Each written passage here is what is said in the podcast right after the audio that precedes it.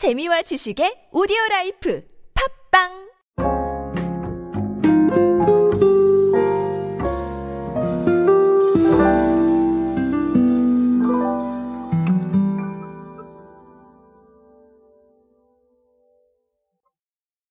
여러분은 집에서 요리를 많이 하십니까? 사실 요리는 뭐 어떤 취미나 아니면 관심사 쪽에 해당을 하는 것 같은데요.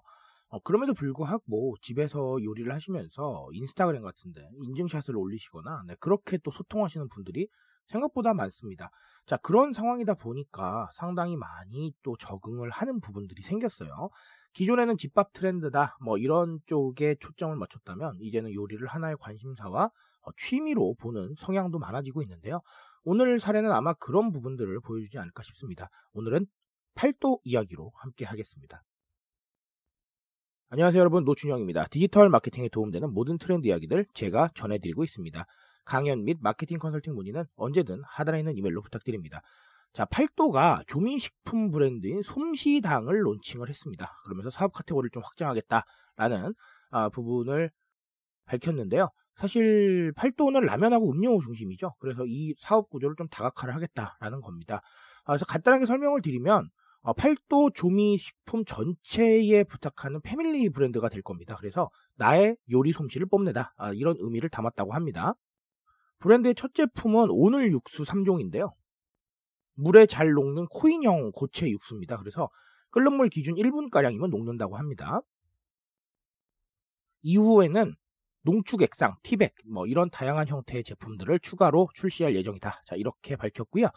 아, 마케팅 담당께서는 어떻게 말씀을 하셨냐면 젊은 층의 요리에 대한 관심 증가와 편리함을 선호하는 트렌드가 맞물려 어, 조미식품 시장도 성장세에 있다. 아, 이렇게 말씀을 하셨습니다. 아, 저도 실제로 통계로 확인했던 부분이고요. 어, 마케팅 담당께서 정확하게 이해를 하고 계신 것 같습니다. 어, 일단은 저는 편리미엄 이야기를 좀 오늘 드리고 싶어요. 편리미엄이라고 하면 사실은 우리가 편리함이 프리미엄이다. 자, 이런 개념이죠. 사실 이 제품 자체는 굉장히 편리함을 모토로 합니다. 사실 이 육수를 내려고 하면 네, 굉장히 좀 복잡한 과정들을 거쳐야 되고 그리고 뒤처리도 사실은 많이 하셔야 되죠. 자, 근데 그게 아니라 물에 잘 녹는 코인형 고체 육수기 때문에 어, 이걸 자체로 만드는 것도 쉽고요. 그리고 이후의 과정도 상당히 쉬워집니다.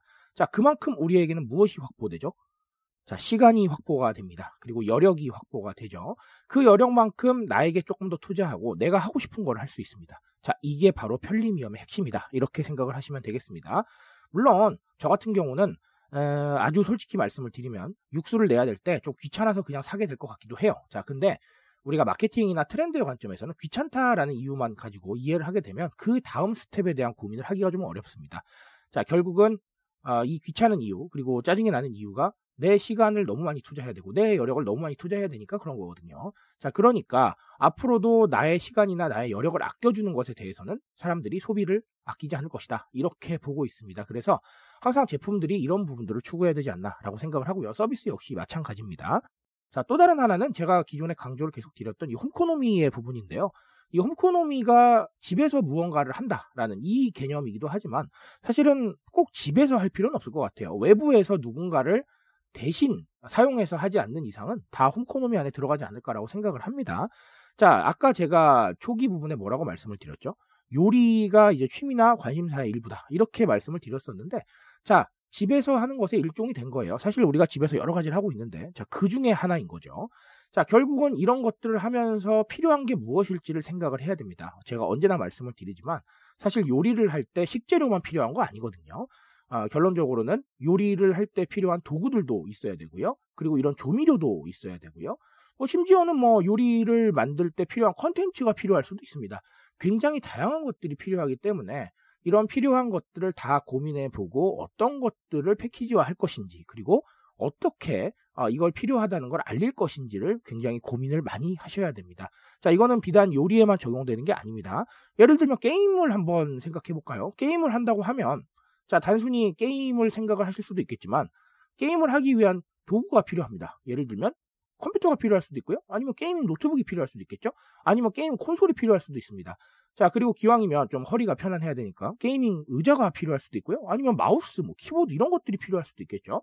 아니면 게임 하시다가 간식이 필요할 수도 있는 겁니다. 자, 이런 식으로 굉장히 필요한 게 많아지기 때문에 이거를 좀 종합적으로 생각을 해보시고 여기에 대한 해답 그리고 우리의 제품이나 서비스 자 이런 상황들을 생각해 보는 게 굉장히 중요할 것이다 이렇게 말씀을 드리겠습니다. 자 오늘 팔도의 이야기로 두 가지 정리 드렸습니다. 언제나 마찬가지지만 여러분들 생각에서 한 번 더 정리해 보시고요. 좀 더 좋은 해답 내려보시기 바라겠습니다. 저는 오늘 여기까지 말씀드리겠습니다.